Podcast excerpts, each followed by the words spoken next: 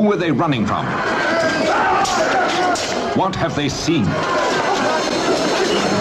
Whom do they fear? There are five million answers to these questions, and every one of them is a shocker. Terror, five million years old, spills into our time to make two worlds collide. What is happening here and now can affect the next five million years. It was what I was afraid of. The thing got a huge intake of energy. The very substance of it seemed to be coming alive. And then... And you can't see this world any longer. They feel it. They see it. Quatermass, the scientist, who comes face to face with five million years of terror. Ronnie, it's Barbara. She's the one. Get down here, quick. They were coming. Who? What were? Them. Them. You saw the creatures. They were alive. Alive? You descend into the pit of hell as you share their horror. Listen, I'm advising you all to leave. There may be grave danger.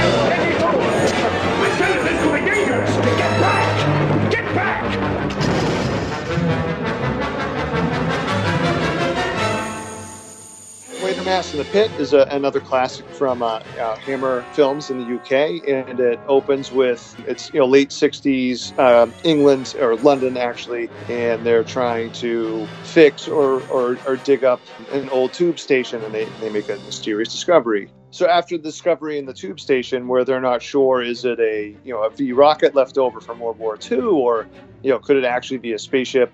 You know, are there you know telekinetic ghost, or are there actually Martians running around? It's really sort of a wild story, a wild movie. I think that has a lot of echoes and, in movies that have come since Quatermass in the Pit.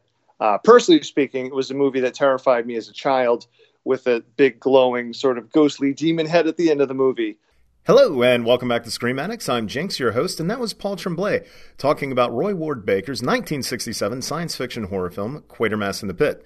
Mr. Tremblay is an author known for the novels A Head Full of Ghosts, Disappearance at Devil's Rock, and The Cabin at the End of the World, as well as the recently released Growing Things and Other Stories, a collection which is out in stores now.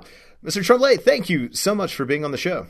Hey, thanks for having me. I'm excited to talk about this old movie that that scared the crap out of me as a kid, and then I now enjoy as an adult. now, so given the option to choose any horror movie to discuss, any at all, why did you go with Quatermass in the Pit? Well, I mean, I, I, wanted to go with something that was, a, I guess, a bit of a deeper cut, or maybe not like sort of an obvious choice. You know, since I'm always talking about Jaws and, and other horror movies. Um, and for me, the, the, the funny part of this movie is I remember when I first saw it. Uh, geez, early '80s. You know, on a a local. It's local to Boston, Massachusetts. It was a program called Creature Double Feature, um, and this this predated even cable television. I'm sort of dating myself here. Sorry. Uh, so and they, they, would show two movies every Saturday afternoon, and the first movie was typically like a Godzilla or kaiju movie. And, you know, and the second movie would be you know a more straightforward horror movie. You know, usually black and white or an exploitation kind of flick, and obviously some Hammer horror films. Um, in the and in the United States, uh, when this ran, the title of the movie was Five Million Years to Earth.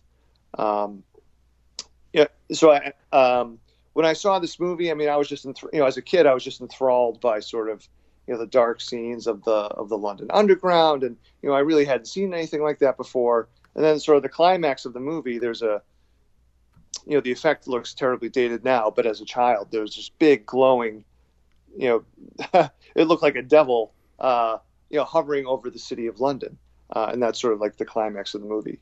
Um, and the wild part for me was, you know, I have this vivid childhood memory of that movie, and then, you know, some decades go by, and then I couldn't remember what the hell the name of the movie was. Uh, for you know, from like the late '90s to even into the early 2000s, you know, sort of when the internet was just sort of, you know, getting going. Um, and I, I spent years trying to figure out what the hell was that movie that I watched because I saw echoes of it. I mean, we might talk about this more, but you can definitely see echoes of this movie in Lifeforce, um, and also echoes of this movie in um, John Carpenter's Prince of Darkness. I mean, he actually, I think, in the credits, uh, if you watch the, if you watch Prince of Darkness all the way to the credits, he mentions something about Quatermass um, in there. Yeah, absolutely, and I think. Um, am I wrong about this? Nigel Kneale, who created Quatermass, didn't he have a hand in the original screenplay uh, that became Prince of Darkness? I don't know if he got a credit Oh. on the finished film, but uh, it's funny on the new uh, Scream Factory edition of the Blu-ray. Carpenter talks about, uh, you know, it may not be Quatermass in the Pit. It might actually be the Quatermass Experiment. Uh, I picked up all three recently. I upgraded finally Okay. to blues on all of them to revisit, but. Um, I think it might be the Quatermass Experiment, but uh, Carpenter talks about his love for the movie, but also working with Nigel Kneale briefly and saying he was a bit of a handful. Oh, really? Yeah.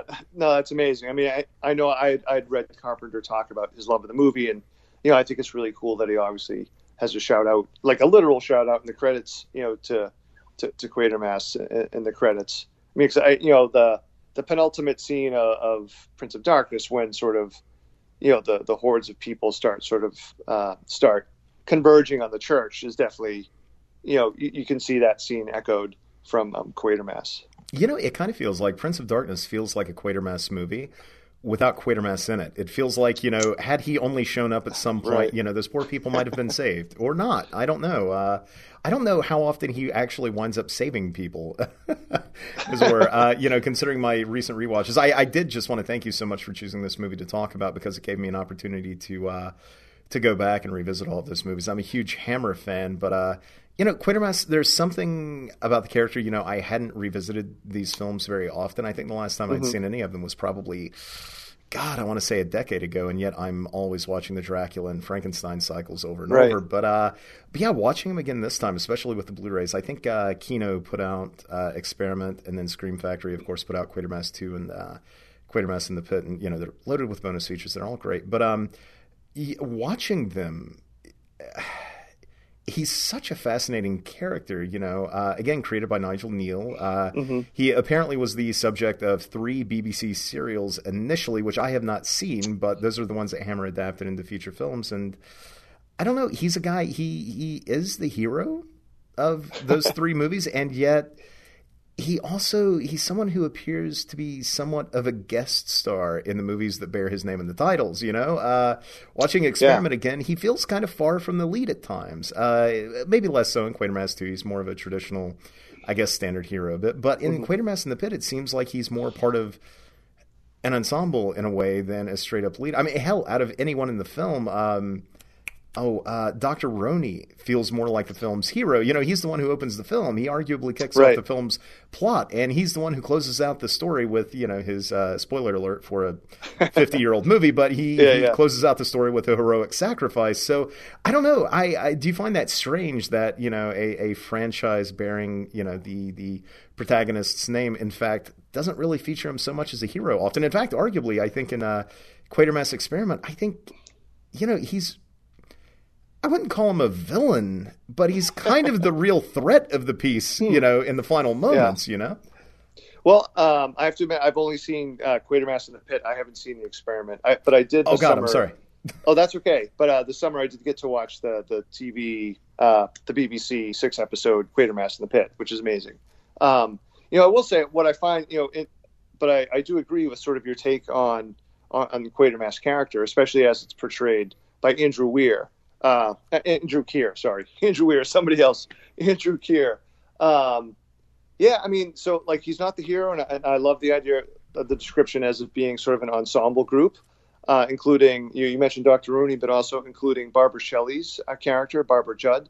And and rewatching this movie fairly recently, one of my favorite things is that you know, despite this film being shot in the '60s, um, you know, Barbara Shelley's character is never portrayed as sort of like the arm candy. You know, she is as a respected uh, scientist as Quatermass and Dr. Rooney are, and in fact, you know, they all talk to each other like adults. It's almost refreshing that you know that Quatermass just doesn't swoop in and have all the answers. I mean, he you know he, he's trying hard and he means well. He's competent, which I think is the important part. I think what what Kneale was brilliant at was creating competent characters who didn't always you know do the exact right thing because the characters and the viewers weren't exactly sure what was going to happen or if what they were going to try was going to work or not. And to me, that that just built just wonderful narrative tension throughout the whole throughout the whole film.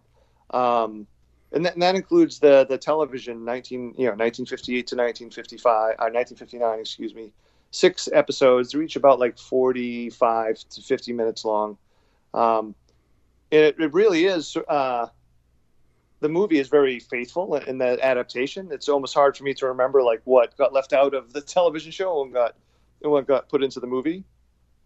And if anything, I think the movie sort of improves. It streamlines things. I think the I think Andrew Keir's Quatermass is more compelling than Andre Morell, uh, uh, who is the actor that plays Quatermass in the in the you know the black and white television.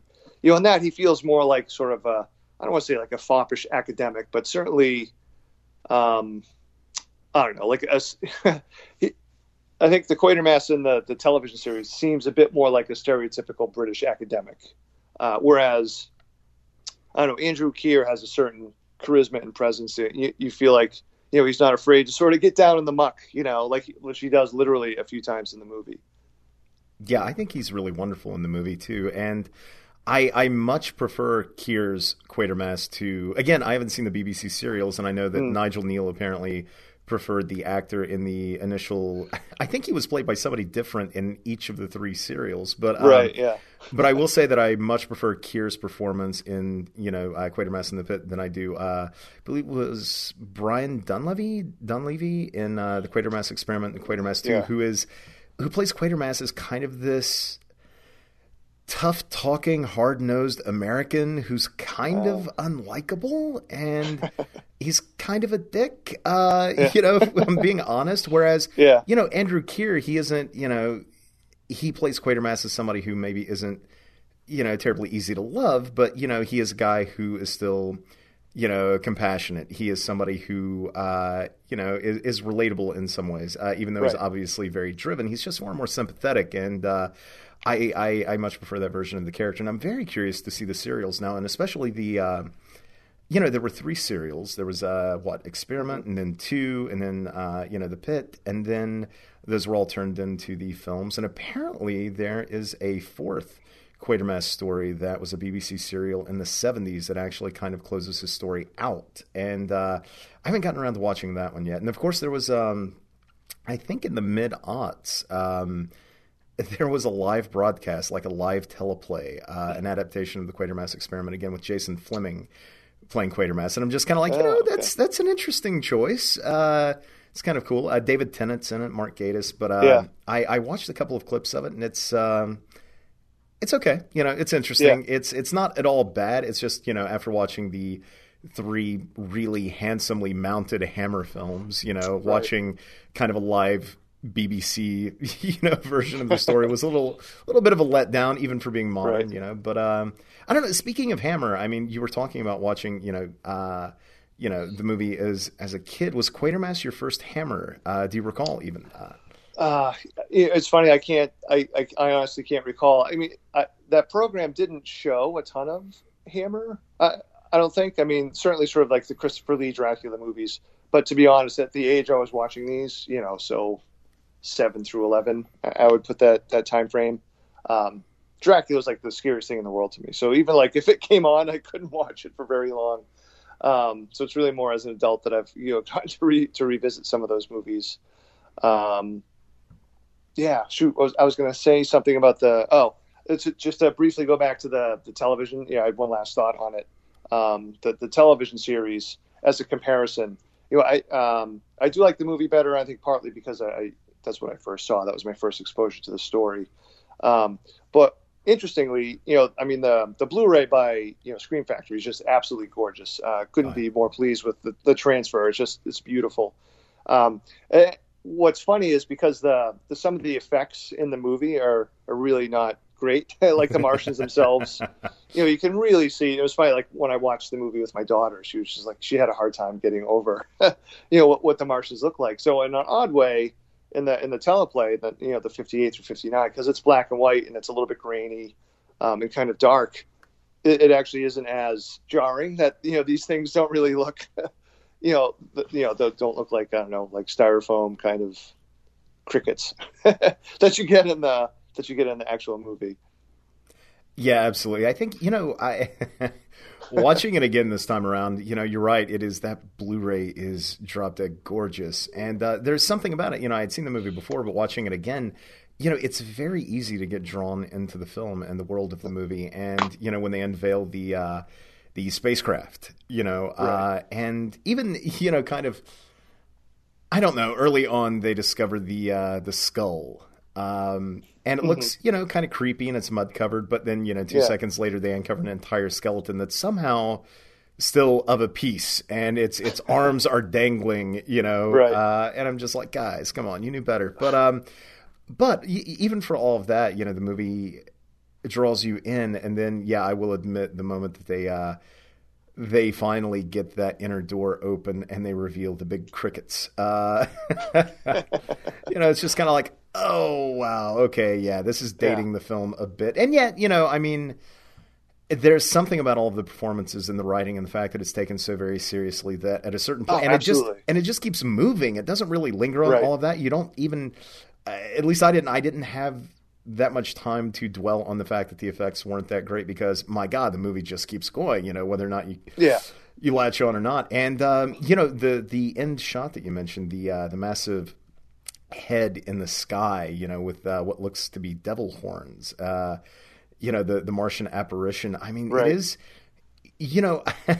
Watching it again at the same time, I'm having these two thoughts at once where I'm like, you know, that's kind of hokey, but also it's kind of terrifying because you're buying everything that's happening beneath the effect. You're buying the mob, you know, going mad. You're buying the people, you know, just raising hell. You know, you're buying the fact that our heroes are in, you know, grave peril. And uh, I don't know. It's uh, the movie is dated in that way, but I, for whatever reason, it just it didn't it didn't bug me that much this time around. Um, No, it, you know, I agree. I mean, it doesn't bother me either. And, and I guess what you said, because the writing is so smart, the, the ideas that they're playing with are so big. And even though other, you know, modern movies have, have uh, you know, played with those same ideas, you know, how it's presented here, just still, it feels so fresh and so like revelatory, particularly with, with uh, you know, with the reaction of the and the performance of the characters. It is. It's just an initial like, oh yeah, that doesn't look great, but you just go with it. Yeah, absolutely, and Yeah. those themes too. Uh, you know, I we were just talking about Prince of Darkness, and I think you know Kneale did revisit that theme somewhat. You know, the notion of what religion versus science, or even superstition, really versus science. You know, the idea that the supernatural can be explained away by science. You know, that it's kind of born out of simply what we don't yet understand. It kind of Right. kind of reminded me a bit of Doctor Who in a way. You know, the idea of uh, Oh yeah. any supernatural seeming thing can eventually be sussed out with uh, time and patience and uh, you know an open mind. And uh, yeah, I kind of love that for it. I, I it's such an interesting uh, approach for a movie, uh, you know, of this period. I think, and in this genre. No, I mean, I'm sure. Like, I hesitate to speak for you know, uh, you know, British culture and people who grew up watching it, but it definitely sort of feels like a proto Doctor Who. Um, and I find myself thinking, like, you know, comparing like you know the black and white TV teleplays and then the movies, um, and the and and the connection to World War II. It almost felt like, um, you know, the British culture's reaction to World War II, and I, I felt like in my head I was drawing parallels to you know uh, Japan and their reaction to World War II and the nuclear bomb, and you know, and the result was Godzilla, and obviously this the string of of movies. You know, the first ones, you know, taking it very seriously, and then you know going off into the you know the not so serious and more fun Godzilla movies. Whereas here, I mean, especially in the teleplay, you could, especially since it was only you know it was being filmed what you know just barely a decade past World War II, and you know, and the you know, in the in the V rockets bombing, um, you know, just the anxiety that they were feeling over you know their vulnerableness and you know you know in the you know the casualties that they obviously suffered during the war. Uh, I feel like you could really feel that as as a part of the movie, um, and even as almost like an origin story for what what ends up being the Martians themselves. I mean, you know the you know in the film, you know the Martians commit like you know essentially like a, a purification slash genocide on their planet. It, you know, and then they decide to come. You know, they want to propagate their own species on Earth essentially to save their own. The Martians essentially goosed on human evolution by mixing. You know, that's sort of the implication that they mix their DNA with, you know, ape DNA, and the result is humans, or or you know, they were part of the missing link. Um, but you know, the idea that these Martians were sort of you know a warlike society, and they, they were looking to purify, um, you know, through genocide. I mean, obviously, to you know, they were. I think Nigel Kneale was certainly at least reacting to you know Nazi Germany and the the attack that they had suffered. Yeah, and I just going back to the the idea of Martians shaping humanity, sort of back near its very beginning. I mean, that's surely not the first time this idea found its way into sci-fi, but I'm wondering if it's maybe it's the first time that it found its way into a sci-fi film, possibly. Mm. But I'm not sure. Uh, I uh, yeah, I'm not sure either. Uh, it's funny. I was um, I was just flipping through. Um, Kim Newman wrote it, uh, the the British horror author Kim yeah. Newman. I don't know if you've ever read his stuff. And he also Anno writes Dracula, film. I think. Yes, yeah. Uh, he wrote a book on Quatermass in the Pit for BFI Film Classics. Oh, really? Yeah, which is a wonderful series. Like uh, I've read Roger Luckhurst's on Shining and um, Alien, and those are great too. But yeah, so this, I mean, he he sort of digs into the whole series. Uh, you know, you know, not just Quatermass, but you know, obviously, you know, the other films and you know the television shows as well. Um, but no, like I mean, he certainly draws sort of you know parallels between obviously what England went through and you know, what was going on in the movie. Very cool, and it is terrifying too. There is something, uh, you know, we were talking about the effects just a moment ago, but when we get the um, I, I, don't know what would you call it kind of like the psychic newsreel flashback of uh, what happened on mars and we see the uh, the tiny yeah. little martians marching in order i mean again it's the same thing you know that's such a silly effect and yet at the same time the what it's conjuring is that of you know goose stepping nazis you know and so right. it's also kind of chilling in a way and uh, yeah it's just uh, although i if if if the Martians are essentially stand-ins for Nazis, I wonder what we're meant to make of the fact that they are also who um, who sort of are responsible for uh, for humanity as it stands now. You know, I right. there's some really really uncomfortable stuff in the film that uh, I don't know. Just a part of me watches this as a fun sci-fi film, and then there are other parts of it that I'm still kind of wrestling with. I uh, I think one of the more interesting things to me is the film's notion that. Um, you know, certain swaths of humanity can be easily enough influenced to uh, turn on and attack others if they are different. Right. And the attackers do so simply because the violent behavior and fear of others, you know, that's something that's programmed in, uh, you know, at sort of a DNA level. And one imagines that those scenes were meant to recall, yeah, certain atrocities and events from throughout the 20th century and earlier. But I mean, it's kind of a timely thought too, or a timeless no, one? Absolutely. I don't know. You know, if uh, just that idea that if you come from say a certain stock or certain places, then maybe you're doomed to be easily manipulated. Maybe you'll find yourself throwing in with the mob all too quickly because the need to is hardwired in. Uh, that's a really depressing thought. yeah, no, and um, you know, they do, you know, uh, the film in the film they sort of juxtapose that a little bit with the heroism of of Dr. Rooney. Um, but you know, sacrificing himself to, to, to basically you know destroy the I don't know if it's the sort of like the spirit or the memory of of you know the Martian demon that we sort of see at the end of the movie. But even in the movie itself, I mean, it, it, it even though that like he sacrifices himself and that's destroyed, it does feel like a bummer ending because I feel like you know, well the camera just sort of lingers on both you know Quatermass and, and Barbara, um, her name, her character's name is also Barbara, Dr. Judd, or I don't know if she's a doctor, but you know, it just lingers on them, just like basically sitting there. And I think the implication is that they're sort of contemplating, I don't know, I, almost like the awfulness of the human condition, essentially, uh, like sort of what you're talking about.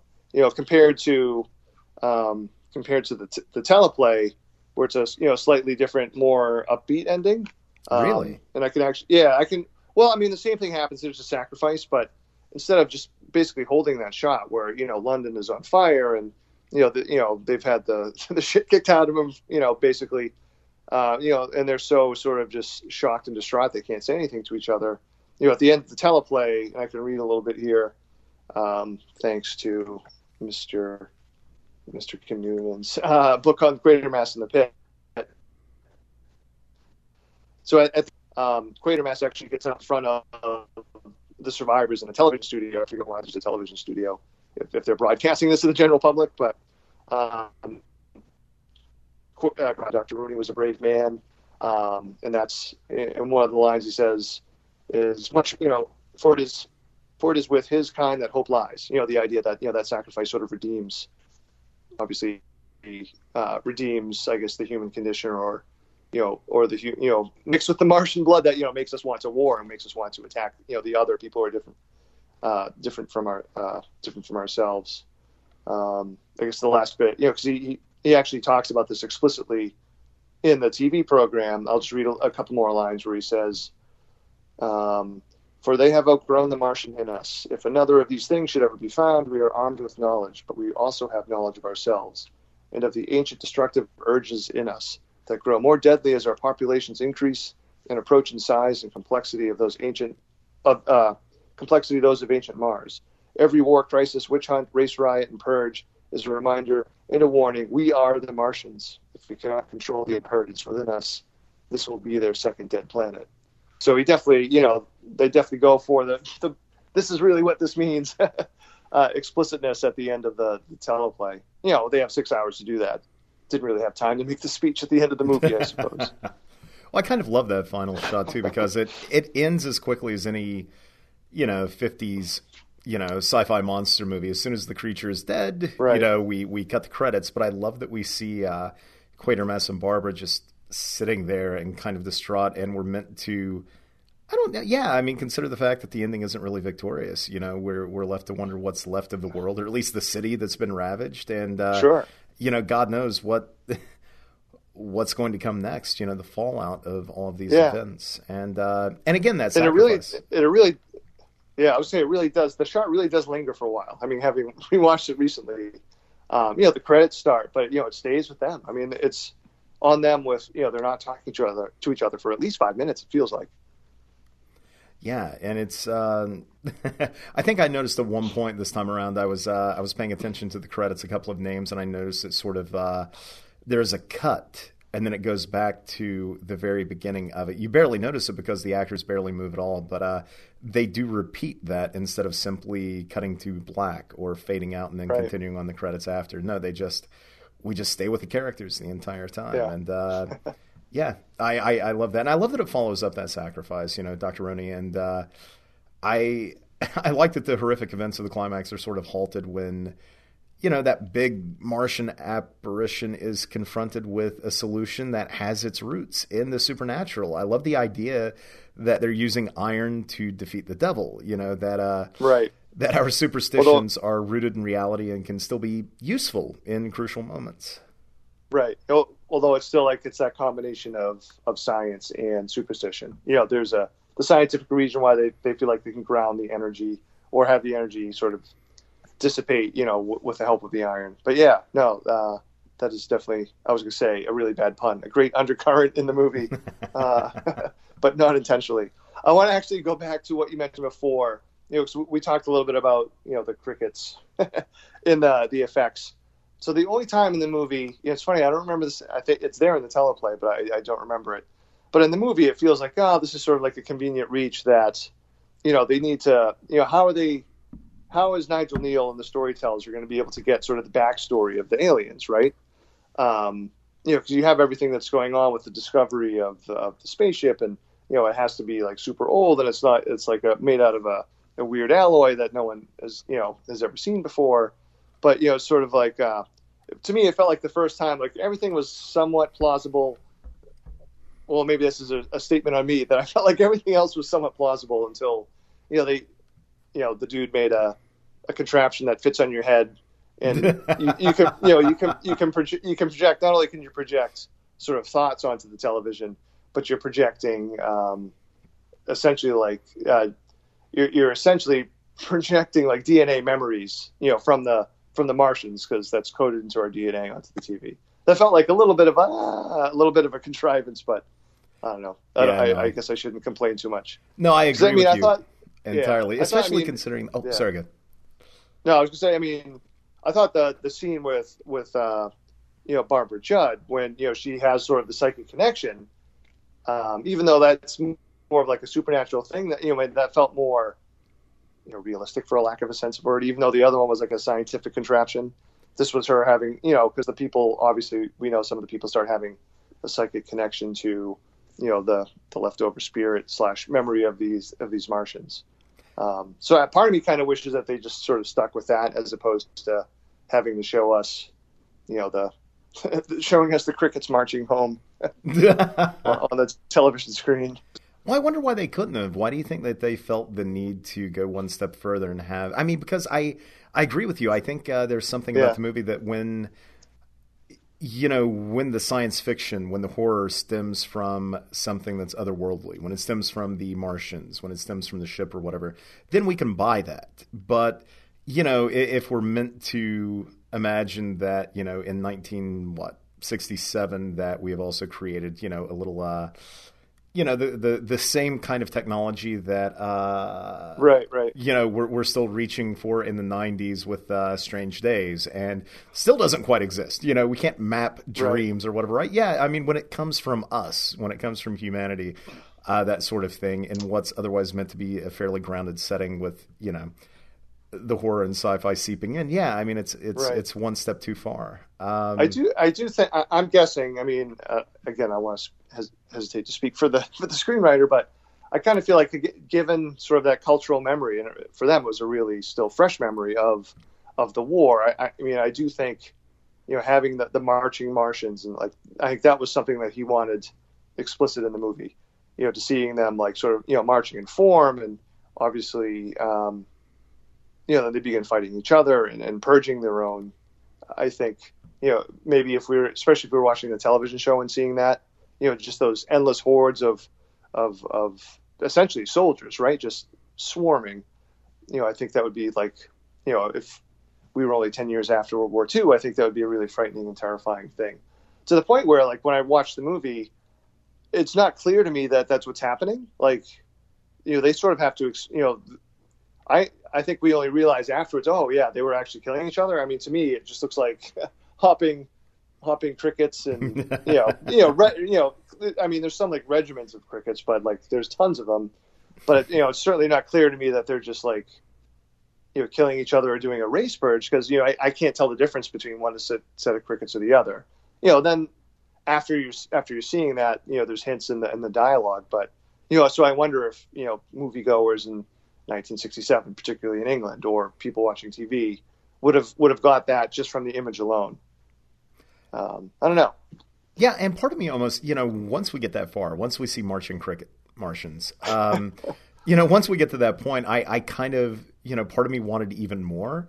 Uh, you know, why not? You know, it's something that maybe uh, I don't know would maybe work better in prose. I think than actually something you know being brought to life on the screen. But the idea Right. of you know really delving in and seeing that backstory and seeing. Uh, you know, I mean, if it's part of our memory too, then the point of view is coming from one of those Martians. One would assume. So, uh, are we Right. meant to think that you know the characters are sort of leaping into the bodies of uh, you know, Martians of old, you know, witnessing all of this stuff happening. I just, I just want to know where their leader is. Where is, um, where, where is Cricket Hitler in all of this? Um, right. but, uh, it, but it's still, even for all that, I'm making fun of it, but it is kind of a chilling idea too that, you know, their solution to having fucked up their own planet is, uh, well, you know, we'll just start again elsewhere. yeah, no, it is absolutely. I mean, I, like I said earlier, the ideas of this movie still feel fresh to me, even though, like, you know, I, I feel like uh, what the Alien franchise, Prometheus, and Yes. and Covenant are, are sort of you know riffing on the same ideas, but I, I don't think in, a in they're not riffing on it in an uh, in as an intelligent way as this movie does. Honestly, Yeah, and I felt, you know, even at times it feels a little Lovecraftian, even, uh, you know, all that backstory. Although not, you know, I tonally, I think it's wildly different. But I mean, uh, some of the ideas are still still there, and uh, I uh, just sorry, I, I I still can't get over the fact that the movie, you know, uh, um, states that humanity owes its current condition to the intervention of Martian insects. Um, yeah, but uh, but you know, I, I going back to the mob, you know, moments too. I I did say that it was a, a bit depressing, but also you know, and timely in a way, and timeless perhaps. But uh, yeah, I mean, you know, you pointed out that Roney's sacrifice is sort of the balance to this: the fact that he can be heroic, and the fact that he does. You know, do something really, really noble to try and you know counteract all of the horror that's happening. But even before that, like, you know, it seems like the movie is trying to be a, be a bit hopeful. You know, uh, with Roney still, you know, I'm thinking of that great scene between Roney and Quatermass. You know, Quatermass mm-hmm. is under, you know, our hero, again, the hero in the title is under the same sway that the larger mob is, and yet right. it's, you know, Dr. Roney who is able to appeal to Quatermass's greater humanity and intellect and is able That's to bring right. him back to himself, you know, not with force, not with brutality, but simply with uh with words. You know what? What right. is the uh, the lines? You know, use use your memory, use your brain, keep hold of yeah. who you are. You know, and just simply getting them to stop and think. And uh, I mean, that alone, I think, I think it's a hopeful idea and one that hopefully isn't too fanciful these days. No, absolutely, and you know, and the the human villains, uh, you know, Colonel Breen and essentially the rest of the government. You know, it's clear that they're not thinking that they just want the the safest, easiest explanation Whereas, you know, it's Quatermass and Roney and, and Barbara Judd who are, you know, daring, you know, daring to expand what, you know, the possibilities could be. Um, no, I just thoroughly, you know, even having seen it a bunch of times and you know, as an adult and knowing what's going to happen, I don't know, there's something just mesmerizing about the movie. Uh, I would not, you know, even though we sort of poked fun at some of the effects, I would say like a breath of fresh air on the other side of it, you know, so even though some of, you know, the effects, obviously haven't aged very well. I would much prefer that than watching like if someone were to remake it today and just have it like wall to wall CGI. Yeah, I think you know the sets that they've created are absolutely stunning. I think the design of the ship is really, you know, just really beautiful. Uh, I mean, what they did with the the London Underground. I mean, those scenes to me are just like iconic. I mean, you see you you've seen these same scenes in other movies, like the same type of lighting, the same type of shots. I mentioned Lifeforce uh, you know, being one of them, where sort of it's almost like the same scene, like when, when the mob is sort of running through, you know, Hobbs Lane and, and Quatermass in the pit. It's sort of the same sort of end of the or the end of London scene and and, Lifeforce. You know, when the sort of the you know the Lifeforce vampires are sort of raging through the same alleys of London. Um, that, so I mean, just visually and set design, I think it's it's wonderful.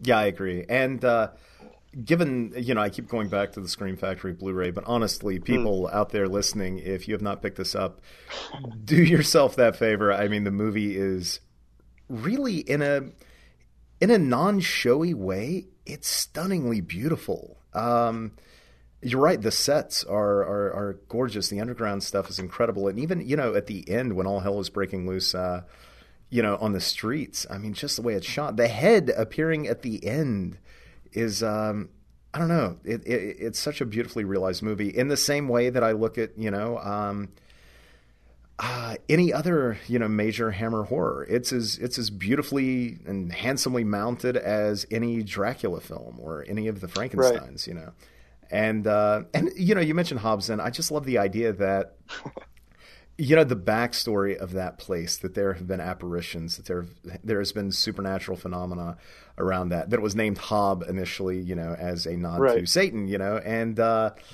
I, I i i just love that idea that maybe you know behind any haunted house story is uh, what a sentient spaceship buried in the ground underneath? I don't know but uh, i love that idea too. What is your take on that? Does the movie ever definitively say did i miss it whether or not the spaceship itself, whether it, it's sentient, does it is is it causing what's happening? Is it the bodies of its passengers?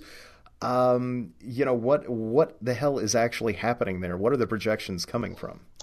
Right. I mean, uh, I, I, do think, it, yeah. I mean, there is it is sort of a little left open because some of it is like, oh, some of this is it's tapping into our you know sort of DNA memory. You know, is it you know as you mentioned the spirits of the dead ones or I mean, I do think I don't know if this was an intentional clue by the filmmakers or not, um, but you know, toward the end of the film, where where things you know go crazy, you know, the spaceship starts glowing, like it clearly has, you know, been accruing sort of the energy of the people that keep going around it, and as it's glowing, and as Colonel Breen is you know sort of burning to death. But if you like in one of the scenes, it's not just glowing white; like you start to see like blue veins in it. So I don't know. That, that seems to maybe they're hinting that that's sort of like some combination of technology and or or like a biotech or something that you know that this thing is actually still alive. You know, with its you know that vein system that we see in it. Um, I love no, that but idea. like you, yeah, no, but uh, like you, I mean, I love just how it all ties together with everything. Like you said, all the different suspicions, you know, the name of the devil, the hauntings, you know, are all somehow explained by, uh, you know, Martians coming millions of years ago to to you know repopulate their world you know through us essentially. Yeah, and it's I I adore it. I uh, and again, you know, I, I'm a huge Doctor Who nerd, so the fact that I mean, this movie feels like that we could at any point you could hear the TARDIS sort of materialize, and uh, you know, and all due to uh, essentially Superman's Eradicator spaceship. Uh, I love the idea. I love the idea that it's a living being that's also technology. I wish that you know the movie had delved into that a bit more but maybe it's scarier that it doesn't you know? I mean we're we're given the hint and then you know it's sort of left to our imaginations exactly what in the hell that means. Yeah yeah. Um, i know. So i mean i can't always i can't help but think like oh would i want to see this remade and what would it look like? Um, i don't know. I mean if it were to be remade i think you know the biggest challenges would be like you'd have to have a cast in writing that would sort of you know would at least in some ways match this film. I, I mean, I do think, um, you know, I don't know who could play Quatermass because for me he's forever Andrew Keir, which is part of the reason why I don't think I've gone back and watched the other films. Just because when I was reading about, it, I was like, oh, it's a different Quartermass, Quatermass. Very. I, am not. I, am not into that. it's yeah. He is. Um, you know, it's so strange, you know, listening, uh, you know, you just mentioned that he's very British academic in the BBC serial. And as I understand mm-hmm. it, that's essentially the approach of the previous two as well, even though it's different actors. But, you know, going from that to Brian Donlevy's uh, American asshole to to Andrew Keir's, you know, uh, take on the character, which is my favorite of the two that I've yeah. seen. Um, to you know even Jason Flemyng, it feels like you know going back to the idea that Quatermass is kind of more of a guest star in his own films than than the hero. I wonder too. Mm-hmm. And I hate to say this because it sounds like I'm knocking the movie. It sounds like I'm knocking the right. character in the series, and I'm really not. But I'm wondering how well defined the character ever really was if he can be played in so many different ways. Mm. And so, you know, does, would it really matter who plays him in a uh, in a remake. You know, just as long as somebody can deliver the lines believably, you know, uh, throw anybody at the role. Um, yeah, I don't know. I don't mean that, but yeah, uh, yeah, I don't know. I mean, for me, well, I mean, obviously every viewer is different. Like he really carries the movie for me. I mean, all, I mean, the, all the things I love about the movie. I don't know. There's there's something about you know his performance that I don't know. He sort of elevates the proceedings. You know, helps me believe like the unbelievable, like when we talked about you know, some of the effects and maybe some of the obviously. Um, not so scientific sci-fi with the, you know, with the, with the memories, you know, projecting helmet kind of thing. yeah, I agree. He is wonderful. I mean, even you know, I uh, when I announced that I was uh, rewatching the movie on uh, Twitter not that long ago or whatever, the first GIF that popped up when I uh, punched in Quatermass in the pit was that amazing moment when uh, you know, all hell breaks loose at first when uh, somebody's right. near the ship and, you know, the line starts sparking and there's the explosion. And it ends on that shot of his face as he's backing away. And it's pure terror. You know, he yeah, sells the yeah. hell out of that moment. And every other moment in the movie, it's, yeah, I agree. Whoever plays him again, as long as they find an actor on par with, like, that guy. And and I hate to say this, uh, as much as I love him in the film and I think he's fantastic, I'm not sure that I really know him from many other movies, but now I'm very interested in sort of tracking down some of his other work because he is really, really fantastic. Yeah, no, same. I mean, I went to IMDb to look up his other movies, and I haven't seen I haven't seen any of his other movies, uh, which I should probably, I guess, change to see see how that goes. Yeah, yeah, and. Um, you know, I, I, it's funny. I made a note here because I wanted to ask you something, and I, I, I know you've noted that you haven't seen the previous two movies, but mm-hmm. I watching all three of them again back to back. Um, I don't know. There was this notion that kept popping up in the Quatermass films. The idea that, um, in some way, like progress may be kind of a dangerous thing. Mm. Um, you know, it's certainly true in the Quatermass experiment where Quatermass's explorations they sort of lead to horror and heartbreak, and you know, a- after all of it, uh, um, I, I'm not going to touch on too many spoilers because you haven't yeah, yeah. seen it, but obviously you know he returns in later movies, so you know his his fate isn't really up in the air. But right. you know, after all of the horrible things that occur in the movie, his reaction is to simply keep going. And uh, it's funny. Uh, somebody that I know on Twitter actually posted. They're like, "That's what's brilliant about the movie." You know, you have this. Uh, you know, mutant from the stars who has sort of taken over a human man, an astronaut, and uh, you know commits all these horrible acts, and then you know so many people die, and yet the true horror of the film is Quatermass himself, and so you know, the fact that he is the true threat, but he's also the guy who is wanting to reach out to the stars and see what lies out there, you know, is hmm. interesting. Mm. And, you know, I think it's certainly kind of true in Quatermass as well. Not so much with him. I think he's far more sympathetic, but in Quatermass in the Pit, we have a backstory that tells us that every time somebody began to dig, anytime somebody began to develop, you know, at Hobbs End, right, right, you know, they were met with apparitions and supernatural goings on. And as soon as science, you know, uh, comes into the mix as soon as uh, you know uh, Dr. Roney appears on screen. You know, uh, as soon as we begin to dig even further and unveil what's actually happening, you know, all in search of knowledge. That's when things go to hell, and right. I, you know, it it all stems from that buried spaceship. Sure, but I don't know. I, am I crazy here? I mean, in some ways, I think these films about a crusading scientist seem progressive, and yet at other times they seem like anything but. And I, I what's your read on that? Or uh, again, do you think I'm nuts? Yeah, no, no. I mean, I, I think that's it's definitely all there. It's all in play. I mean, I, I, find myself thinking that, you know, despite all the big ideas that I'm certainly drawn to, I, I think what makes that movie work ultimately is that it does feel like um, even though we don't necessarily know like all the characters' backstories, it, it feels like we are learning about us essentially. Like uh, it becomes like a very personal thing, as you mentioned. Like all these people are digging, you know, and then all hell breaks loose. But ultimately, what is it that they find? They find that the, the source of this hell is actually inside of all of us. So it is a really sort of, you know, personal, oh, or you know, it's about you know about humanity, and you know, it's definitely pretty dark. Um, I don't think I know, ever realized that before. Whenever I think about you know all of the people being infected, I always think of it as a Martian thing. But I mean, yeah, if the Martians were the source of the supernatural and you know the devil, as it were, then I mean, I guess another read could be that yeah, the the devils are us. What is what is the line from No Exit? Hell is other people. yeah, yeah, no, I mean, it, I mean, it, maybe it's implying you know, you know, in that science versus religion argument that you know we we created the devil because the devil is us and you know the the face of the mob, even though I guess you know in, in terms of the movie that you know they're being controlled by 500 million year old dead ali- uh, aliens. you know, it is still you know the people that are actively you know thoughtlessly going through the mob. You know, it's only when um, you know Dr. Roney you know you know makes you know Quatermass you know stop think you know you know appeal to your higher sort of you know appeal to the higher version of yourself or appeal to your higher faculties you know, that he does stop being part of the mob.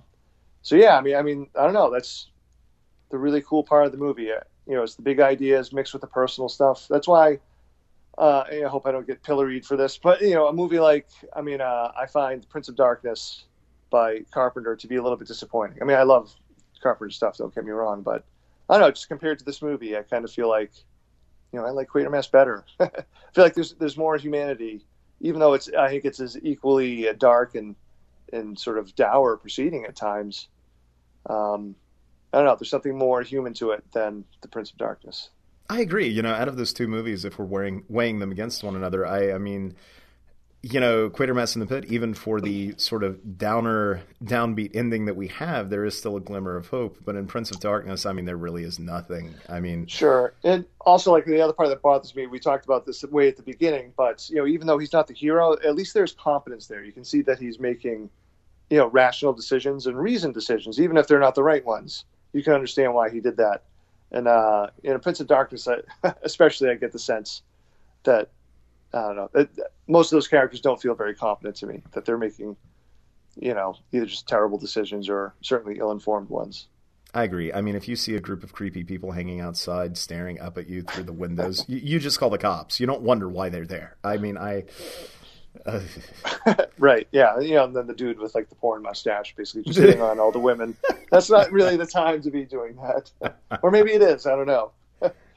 I, I but um, yeah, I you know talking about the ending too. I mean, the idea of the devils being us and all of that. I what is your feeling then on the final minute when you know our two heroes are uh, you know the ones who are left are sort of standing there and uh, you know, presumably pondering what's next. Do you think the moment that the Martian influence is dealt with, you know, once all of that energy is dispelled by the uh, the massive crane that's swung into it, do you do you imagine then that all of the mobs have stopped? You know, do people just go on about their lives after that and wonder what the hell happened, or do you think it's still happening? Uh, do you think that brought an end to everything, or, or I don't know how? yeah, yeah. No, uh, well, I mean, I, I sort of assume that that brought the end to that sort of gathering of the mob, but I mean, you're left with the consequences. I mean, to me, that's what I think horror can do so well, um, is to explore those con- uh, to explore those consequences about what, what what's going to happen next, even if you don't necessarily get to explore it. Like for me, my favorite horror stories, you know, there's a reveal of a of a big terrible truth, right? Um, and to me, the most interesting questions then are, okay, what's going to happen now? Uh, so I don't know. I mean, for for for the Quatermass movie, I'm thinking, I'm left thinking, wow, you know, what what does Barbara remember? Like, does she remember what what it felt like to be under the sway of those Martians? And even if she doesn't, you can clearly look out and see, you know, the aftermath of the destroyed city, and, and people aren't going to be the same after that. Uh, you know, to me, that's, you know, I mean, that's horror at its essence. That, you know, things things are going to change. Um, and a lot of times it's not for the better. And you know you're never going to be the same. I mean i think you know beyond horror that's just the truth of existence too. Um, so i mean i really enjoyed that ending. I was glad to see that sort of reflected. To me that's reflected in that that five minutes where we're just seeing those two you know standing there survivors of you know survivors of that that mob. And you know they, they can't they can't they, they they don't even look at each other never mind like talk to each other. Like aren't even checking to see if the other's okay. They're just sort of, you know, they're they're still there, you know, in each other's presence, but you know, they've got some heavy shit to deal with. well, and two, I mean, what we're left with are two people who had both been under the sway of that sort of Martian influence. So I wonder, you know, and Roney not being, of course, he unfortunately is the one who has to sacrifice himself, right? Uh, which I don't know. That's that's that's dark and twisted on another level too. But I I wonder if I, I wonder what becomes of all of the people who were quote unquote different out there in the world who had been attacked, who are now part of right. a world where, yeah, everybody is back to themselves. You know, they're no longer under the influence, presumably. If, you know, Barbara is okay, then hopefully everyone else is too. But yeah, what the hell kind of world would that be to now walk in the shoes of somebody who had not been under that sway? And, sure. uh, who had been under attack, would you be waiting for another attack at any given moment? Uh, it would be a very, very dark, horrible world to live in. Yeah, I mean, uh, uh, again, I, I, don't know if this is the filmmakers or the screenwriters' intention, but you know, I, I, can't help but just keep going back to you know because of the setting and because of how close it was to World War II and the clear reference to the VR rockets. I mean. Mm-hmm. I mean, after World War II, you know, you're looking at, you know, this, you know, an entire country. Like you're looking at, or I mean, all the countries that participated in the war. I mean, were obviously genocides and atrocities happened, and then you're looking at your neighbor, and like you're not like, well, my neighbor was capable of X, Y, and Z. You know, what what do we do now? um, you know, I think that, that that's that's asking that question ultimately. Yeah, and if the solution then was. Um, you know, it's funny that the way that they deal with the devil that's in all of them is by ultimately, you know, destroying the devil. Um, I, I, you know, I mean, are we to assume then that that's the last sort of uh, that was the last remnant of Martian influence left on the planet? I, uh, right. I hope so. For the world of that movie, I hope that's it. But um, I don't know. I uh, yeah, I mean, I guess I mean I never thought of that, but you would kind of assume that that probably isn't the only ship that's crashed. I mean, especially if you know there are other places that have had what we would consider like hauntings or supernatural activity. Maybe that's reflections of of you know other sh- other ships. But you know, even if it, this is the one that was destroyed, I mean, I think they're still thinking, well, you know, we have their DNA inside of us. Like we we've destroyed the big glowy giant one, but what about you know the you know the, the pieces of our genetics that have you know that they're now pretty sure came from them. um, yeah, yeah, heavy stuff. they live on no matter what.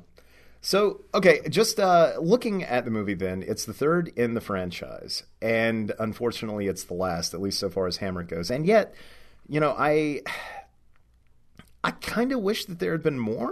you know, at least it ended on a high note. But uh, you know, when you look at Dracula, how many of those movies did they make? And they weren't all great. Uh, I love Christopher Lee, but uh, I love some of those Dracula films, but I don't think they're all completely successful. Now, I will go to bat any day of the week for the Frankenstein cycle. I love every single one of those. But, uh, you know, I mean, part of me kind of wants to see what happens next in that world. I want to see what uh, what Quatermass's next adventure is, and uh, it's kind of a shame that we didn't get any more Hammer installments after that, or any installments at all. And I'm wondering, like, obviously the character is popular enough in British culture. You know, uh, yeah. Th- you know, there have been the three serials. You know, obviously the three movie spinoffs. He was resurrected again in the '70s. Uh, apparently, there was an audio drama or two and a novel, and you know, there was the uh, the teleplay in um, uh, the mid aughts. But I mean, I, I wonder if it says something here that. You know what was it? Every movie was renamed when it reached here. Um, uh, the Quatermass experiment was something like uh, Creeping Unknown. Quatermass 2 was um, uh, um, Enemy from Space. And then uh, Quatermass in the Pit was what? Five, um, Five million years to Earth. five yeah. million years to Earth. So, I mean, I, I wonder if. I wonder if America can handle a movie with the word or name Quatermass in the title. You know, what do you think Yeah. the likelihood is that this character will ever get another shot at the big screen? Yeah, I don't. Uh, I don't. I mean, I think I'd, it'd probably be more realistic that maybe you see something like on a like a, a, a sh- maybe another TV show on a, a streaming service or something. Um, I don't know. I just I, I wouldn't. I'd have a hard time imagining, you know, a studio putting out a, you know, a theater, you know, a movie that's you know actually run in theaters with with Quatermass in the title. Um, maybe I'm not giving them enough credit, but I don't think I. I don't think I am. I mean, I don't think I'm. Uh, no, I don't think you're wrong for that at all. yeah, yeah. No, so yeah, that's a shame too. But I would like to see the character resurrected in some form because all three of those films, the three that I've seen, are very smart. You know, very um, you know, not action driven, even though there is action in each. You know, they're not super concerned necessarily with the genre, uh, or at least not as much so as with the bigger ideas that each of them carry. And uh, you know, that's something that I prefer to see in sci-fi, and is unfortunately you know more rare than not these days. So fingers crossed, one day somebody will uh, elect to bring back that franchise. Yeah, no, I agree. All right, sir. Hey, I think we've just about reached our time. Um, thank you so much for being on the show and for choosing a classic to discuss. Now, can I ask before we go, do you have any final parting thoughts on Quatermass in the Pit? Oh man, I think we've we've talked a lot about that movie. I don't know. I, I just uh, I would say I, I can't recommend it enough. Um, I would like to thank uh, British uh, author Stephen Laws, who he was ver- when I went to England last summer. Um, you know, for book stuff. When I, I met him, he found out that I was a fan of the movie Quatermass in the Pit, and he's uh, as many you know Brits are with, with good reason, a huge fan of Nigel Kneale. So when I got back home, he very he mailed me the six DVD you know BBC television show, which was just you know so very kind of him. Oh wow! Um, yeah, so um, I, you know, I would I couldn't recommend the you know especially the Shout Fact uh, Scream Factory Blu-ray enough. It's beautiful. You will be entertained. Um, yeah, I don't know. Uh, it's it remains a favorite. It's it's it's one of the few movies that you know sort of has had two different effects on me. Like when I it as a child, you know, it was just. I mean, I was definitely interested in it, but you know, and you know, but scared. You know, I had nightmares of the big giant glowing demon. but then being able to, re, you know, like almost like totally rediscovering it as an adult, having forgotten the title and most of the movie, because I did see the movie first so young. Um, I don't know. It's just it's been one of the pleasures of my movie viewing life to to have like the the multiple experiences with this movie, um, and having rewatched it just like a month ago, you know, it's still I don't know. It, re- it remains a favorite. So you know, I do hope if if people listening haven't seen it, you know, don't feel like you know you know we've spoiled it with this discussion. You're you're still going to find, I think, a lot of value in watching it. Very cool, and I agree. And uh, now, where can folks find you at online, and uh, what can we keep an eye out for from you in the future? Sure. So I uh, on Twitter I'm at Paul G Tremblay. My my website is paultremblay.net. Uh, I'm on Instagram as well at, at Paul G Tremblay. So you mentioned my most recent book is Growing Things and Other Stories. It's a collection of short stories. Um, just yesterday, uh, actually, since we're talking about a sci-fi horror sort of hybrid, um, a uh, an Amazon exclusive story uh, that I wrote called uh, "The Last Conversation" is sort of a, a mix of science fiction and horror. um, Blake Crouch uh, approached me to, to to join in like this group of science fiction stories, and it was a lot of fun to be able to, I guess, mess around there. So that's out now.